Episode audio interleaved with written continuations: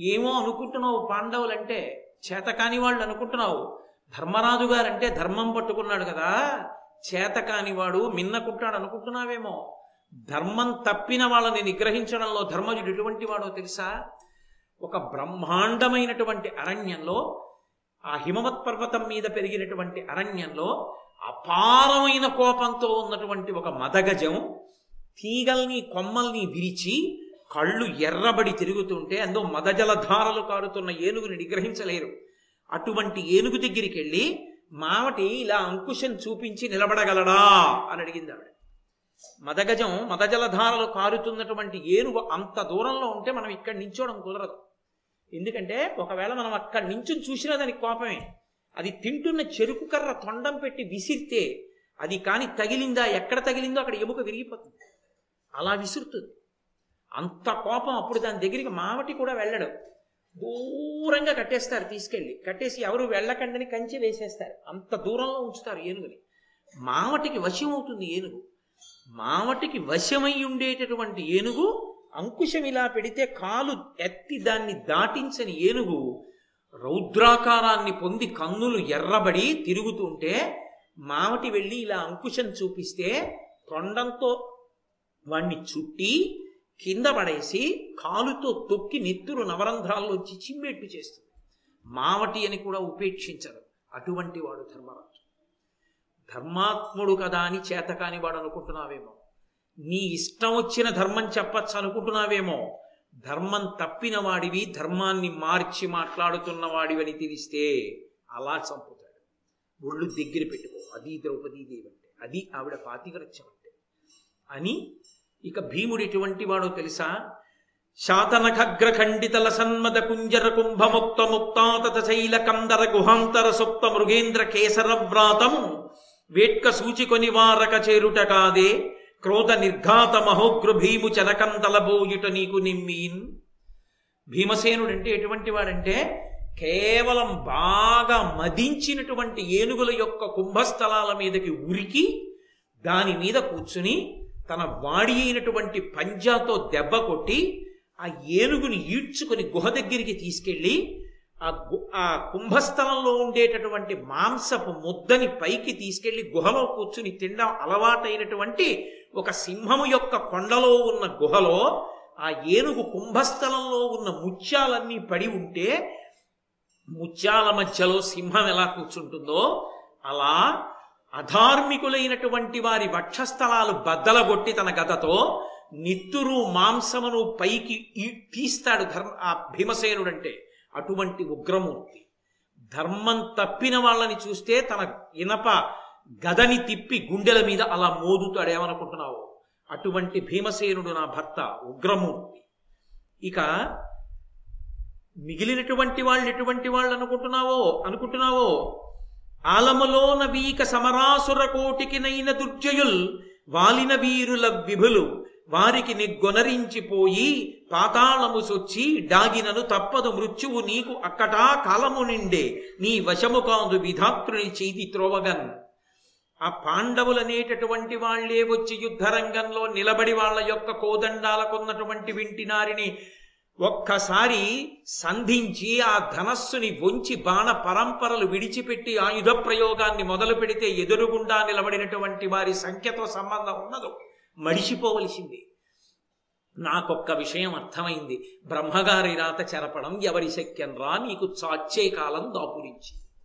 అందుకే నీకు ఇటువంటి బుద్ధి పుట్టింది. పాండవుల పట్ల అధర్మం చెయ్యబోతున్నావు నా పట్ల చెయ్యబోయే అధర్మం పాండవుల పట్లే. నన్ను రక్షించడం వాళ్ళ కర్తవ్యం. ఏమి ఇంతటి మహాపతివ్రత అయితే సైంధవుణ్ణి ఎందుకు కాల్చదు? మహాపతివ్రత కనుకనే కాల్చదు. ఆవిడే తలుచుకుంటే ఒక్క చూపు చాలు ఎర్రబడిన చూపుతో కాల్చేస్తుంది సైంధవుణ్ణి. కానీ ఆమె ఎక్కడలా చూస్తుందో అని భయపడిపోయే ధృతరాష్ట్రుడు వరాలిచ్చాడు సభాపర్వంలో. ఆమె మహాపతివ్రత ఆమె కోపంతో కూడిన చూపు చాలు కాల్చేయడానికి ఈ దేశంలో పతివ్రతాధర్మం ఎంత గొప్పదో మీరు ఆ కాశ్యపుడు అనేటటువంటి బ్రాహ్మణుడు ధర్మవ్యాధుని యొక్క వృత్తాంతంలో బ్రాహ్మణి విశేషంలో విన్నారు. కాబట్టి పతివ్రతాధర్మంలో ఉంది కాబట్టి ఆమె తన పతుల చేత రక్షింపబడాలి. అది ధర్మం.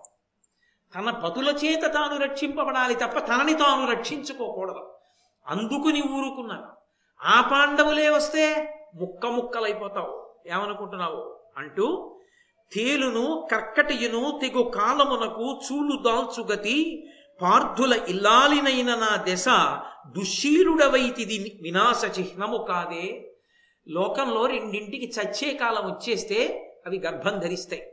ఒకటి తేలు రెండు ఎండ్రి. ఎండ్రకాయ అంటే మొగది. ఎండ్రి అంటే ఆడది పీత.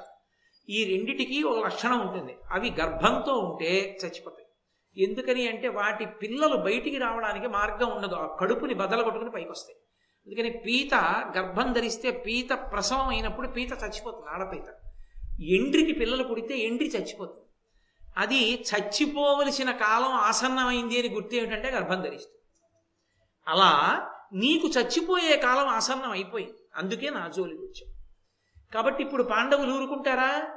ఇలా నువ్వు మాట్లాడిన మాటలు చాలు నిన్ను చంపేయడానికి. నువ్వు ఆ తర్వాత ఏం చేస్తావన్నది వదిలిపెట్టరా? నువ్వేం చేయగలవు?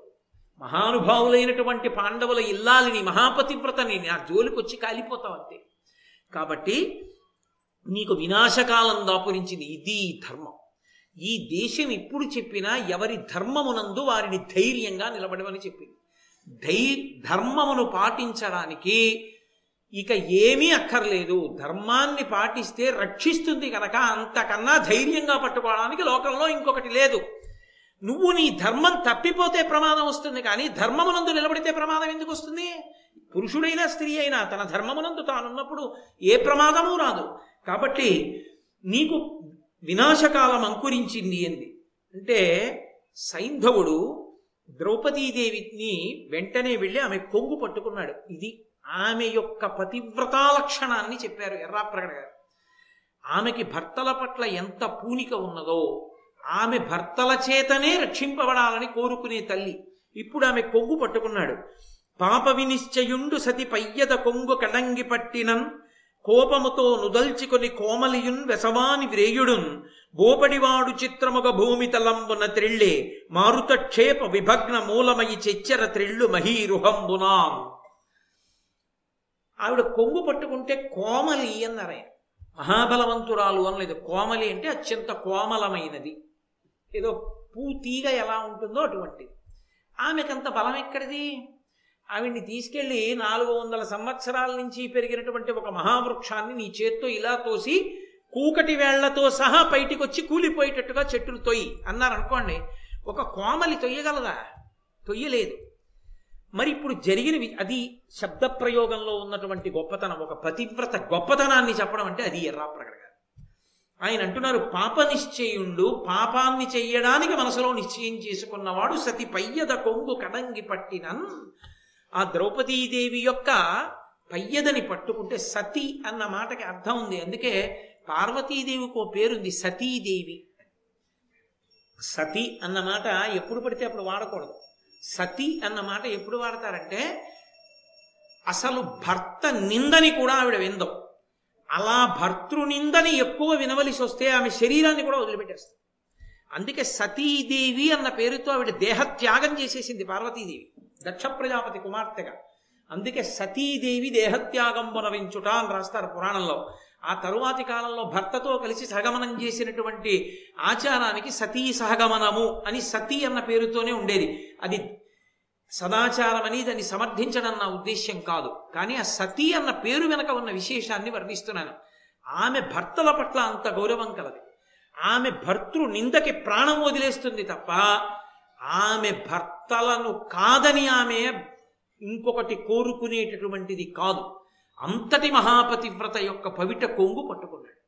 పట్టుకుంటే ఆమె కోపముతో దల్చుకొని కోమలయున్ వెసవాని విరేయుడున్ కోపంతో ఆవిడ ఆ పవిట కొంగను ఒక్కసారి ఇలా విదల్చుకుంటే వాడి రెండు చేతుల్లోంచి జారిపోయింది ఆ కొంగు.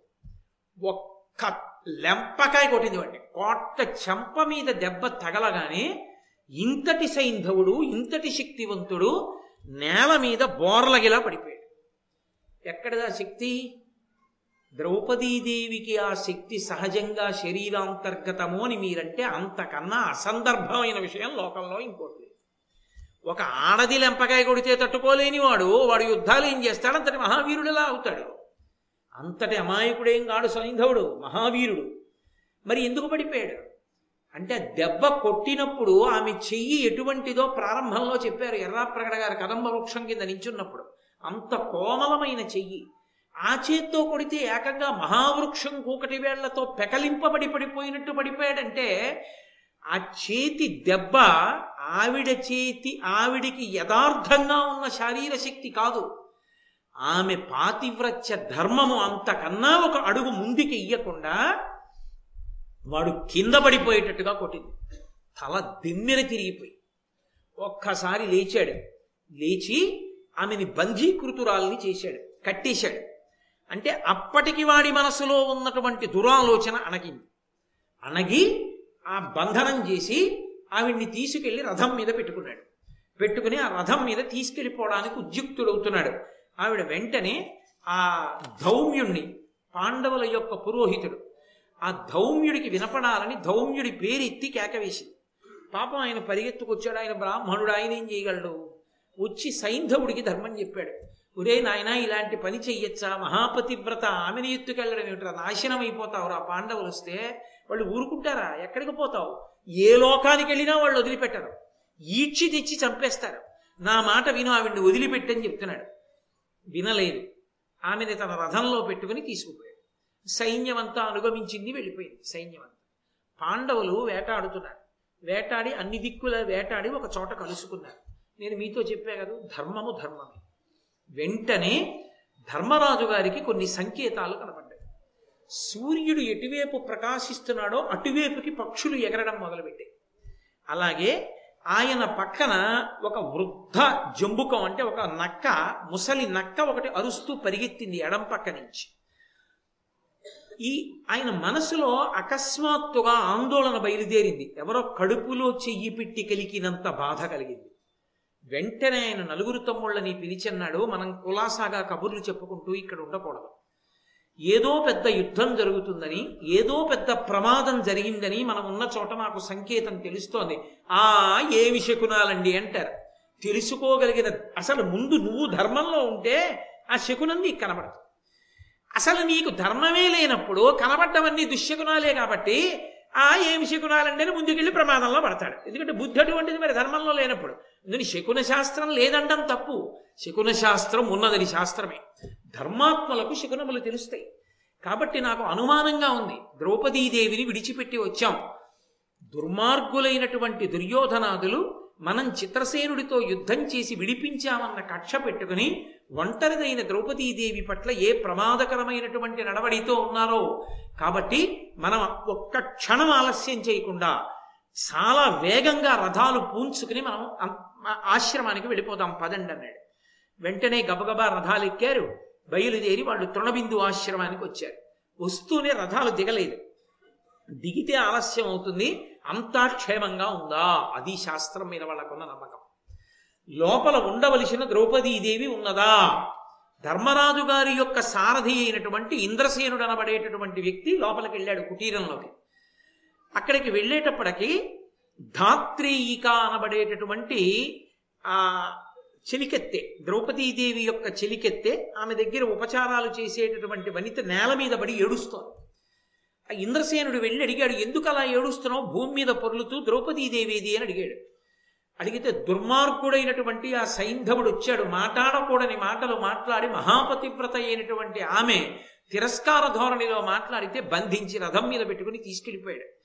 కాబట్టి మీరు తొందరగా వెళ్ళండి అని ఆమె ఏడుస్తూ అంది బూదిలో దరగిన పూర్ణాహుతియుబోలే కుక్క తోల్తిత్తిలో కూరినట్టి రాజిత కపల గోరస ధారయును బోలే మసనంబులో పడ్డ మహిత పుష్ప మాలికయును బోలే మదిరాక్షి దుర్జను కథమున దూషితము కాక మున్న చనరయ్య వేగంబ చనుని సన్మంత్ర విశ్రుత పురోడాసనంబు శునకమునకు చనుని కమల సుగంధికాసారకేళి కలుష శవ ఖాది అయిన శృగాలమునకు చనుని తన్వంగి సౌందర్య చతురభావ భంగి ఆ దుష్ట చరితుని పాలుపడగా మీరు ఇక్కడ కనుక్కోవడం కాదు తొందర తొందరగా బయలుదేరండి. ఇప్పుడే కొద్ది నిమిషాలు మాత్రమే అయింది ద్రౌపదీదేవిని అపహరించి.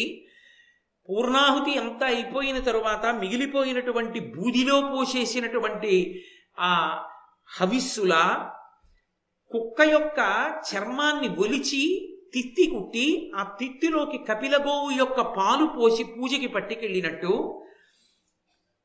అందంగా కట్టినటువంటి ఒక పుష్పహారం అబ్బా ఎంత బాగుందో అన్న పుష్పహారాన్ని పట్టుకెళ్ళి శవానికి వేస్తే ఆ శవాన్ని శ్మశానానికి తీసుకెళ్ళిన తరువాత శవం మించి తీసి కింద పడేస్తే ఎంతో అందంగా కనపడుతున్న శ్మశానంలో పడి ఉన్నటువంటి పుష్పహారంలా కుక్క తోల్తిత్తితో కూరినట్టి రాజిత కపిల గోరస ధారయును బోలే మసనంబులో పడ్డ మహిత పుష్ప మాలికయును బోలే మదిరాక్షి దుర్జను కథమున దూషిత కాక మున్న చనరయ్య వేగంబ ఆ మహాపతివ్రత అయినటువంటి ద్రౌపదీదేవి దుర్మార్గుడైనటువంటి సైంధవుడు అతని పరివారము చేత అవమానింపబడక పూర్వమే మీరు గబగబా వెళ్ళండి.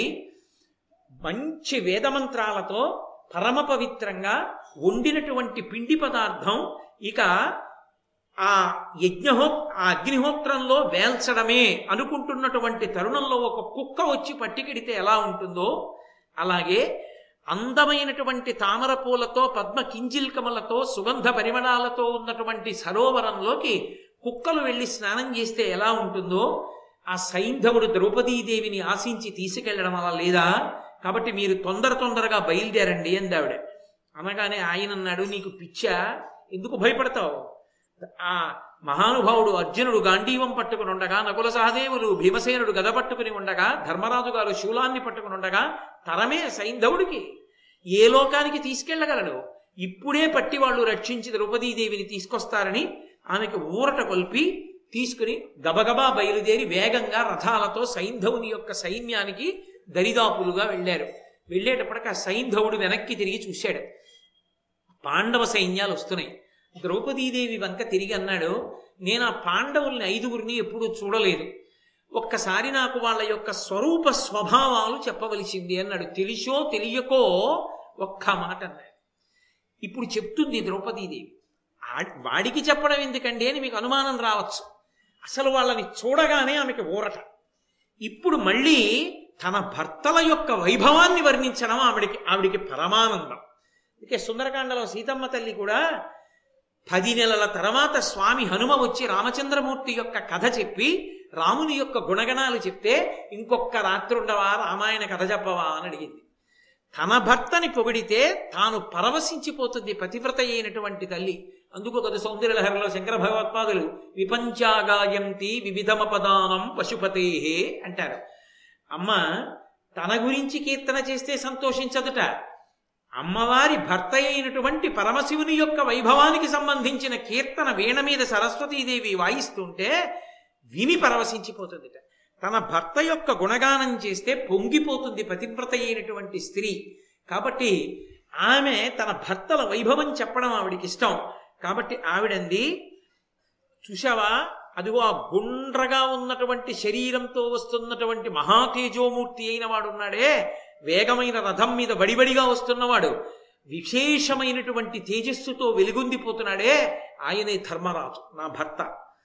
ఈతని పౌరుషంబరయనిందు నమానుష కృత్య అప్రతీఘాతమనేకమద్భుతము.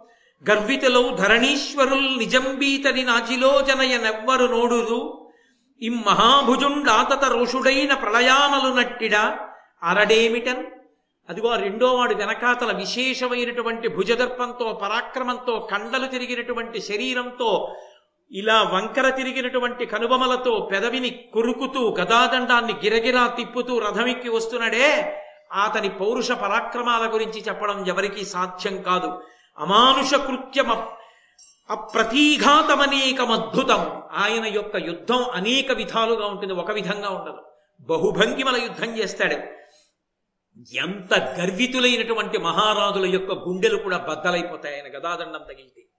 అంతటి మహాబలవంతుడైనటువంటి వాడున్నాడే ఎవరిని యుద్ధంలో ఎవరు ఓర్చలేరో అటువంటి ఆ కండలు తిరిగిన వీరుడు భీమసేనుడు నా భర్త.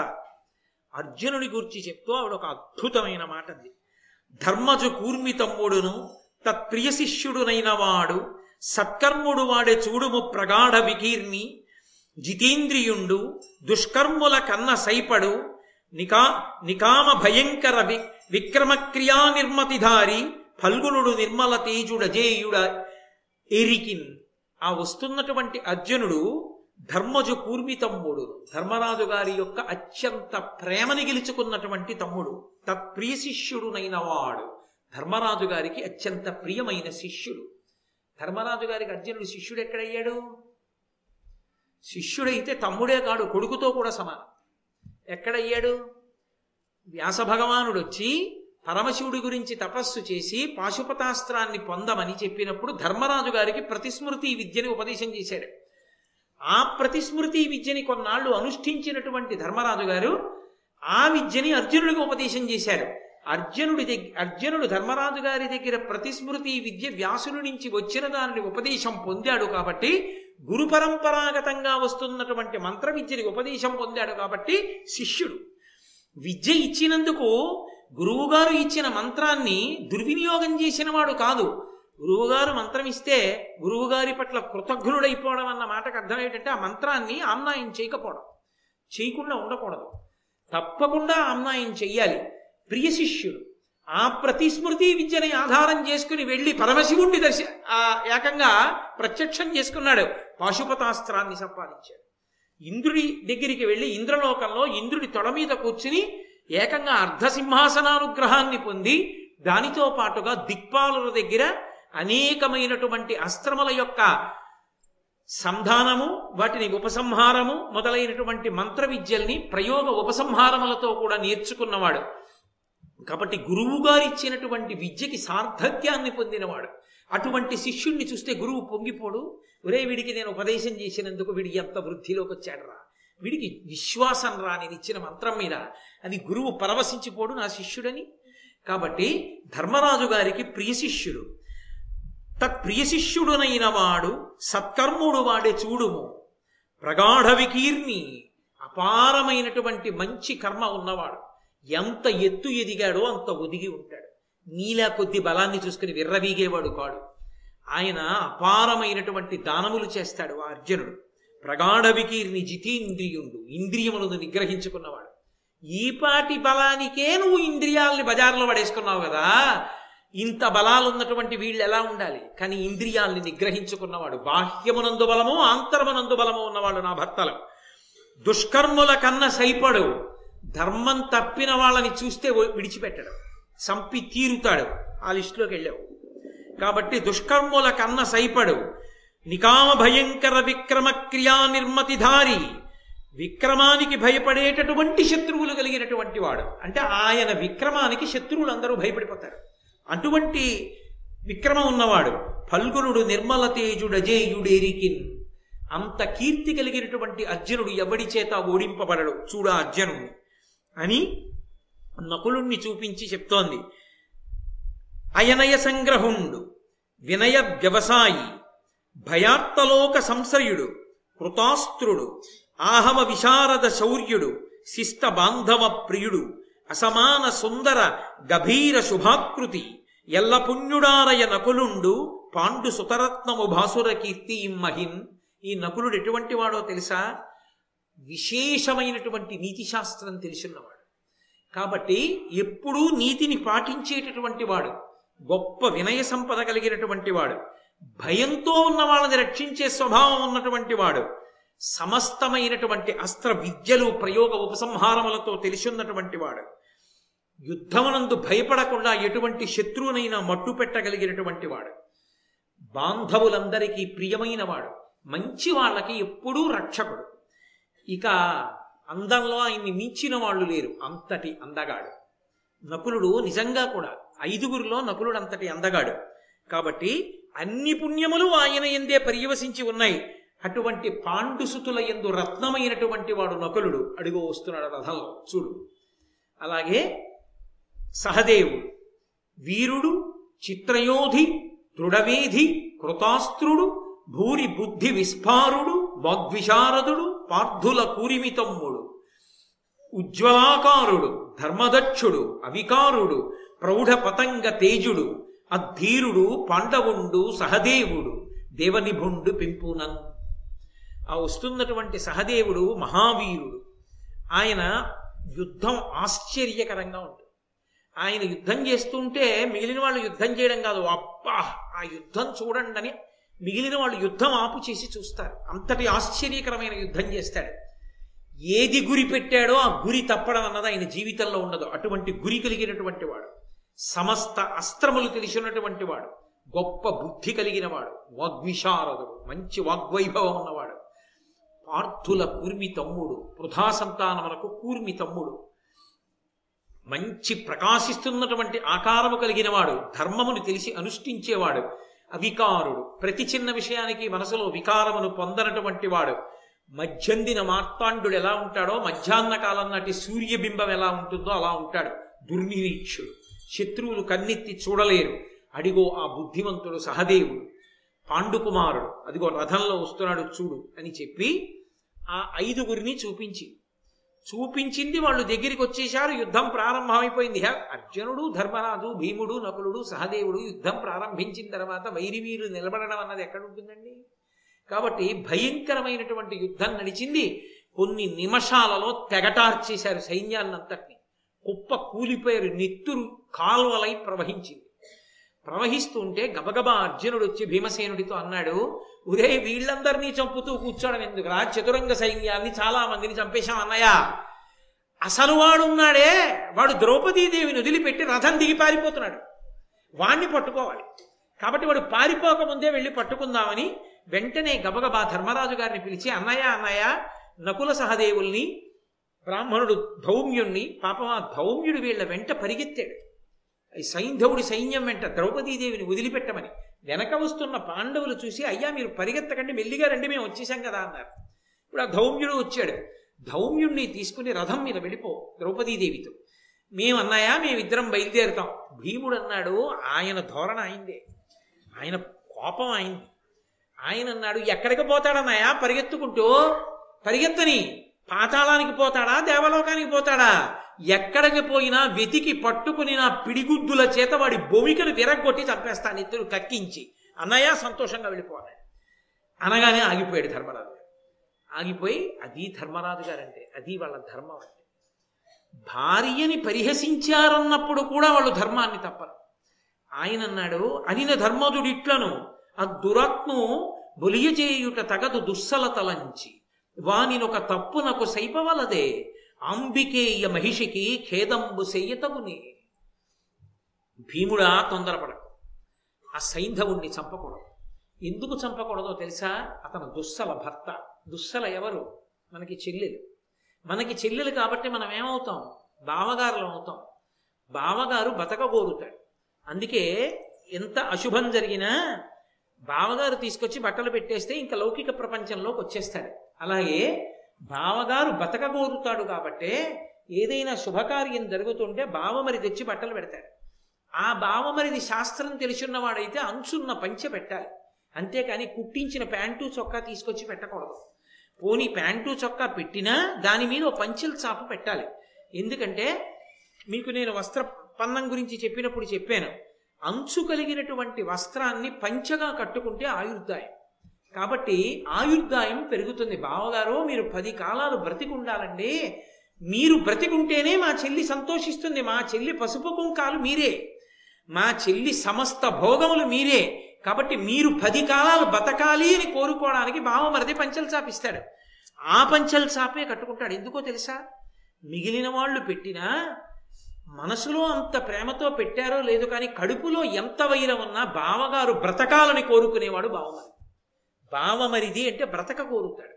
అందుకే బావగారు బ్రతకాలని కోరుకుంటాడు మేనల్లులను చూస్తే మురిసిపోతాడు. అందుకే ఒక పురుషుడు బావమరిదిగా మేనమామగా అమృత హృదయుడు. మేనమామల ముద్దు మేలైన ముద్దు తాతలకు తా ముద్దు తాను అబ్బాయి. తాను బావమరిది కావడం తాను మేనమామ కావడం తాను తాత కావడం ఆ హృదయం మరింత సంస్కారవంతం అవుతోందనడానికి గుర్తు. ఆ ప్రేమ మిగిలిన వారి ఎందుకు కూడా అన్వయం అయితే వాడు ధన్యాత్ముడు. కాబట్టి మనం బావలంగా మనం చంపేయడం ఏమిటి? శిశు ఆ- ఆ సైంధవుణ్ణి మనమే చంపేస్తే రేపు దుస్సల ఏడిస్తే పరామర్శకెళ్ళి ఏం చెప్తాం?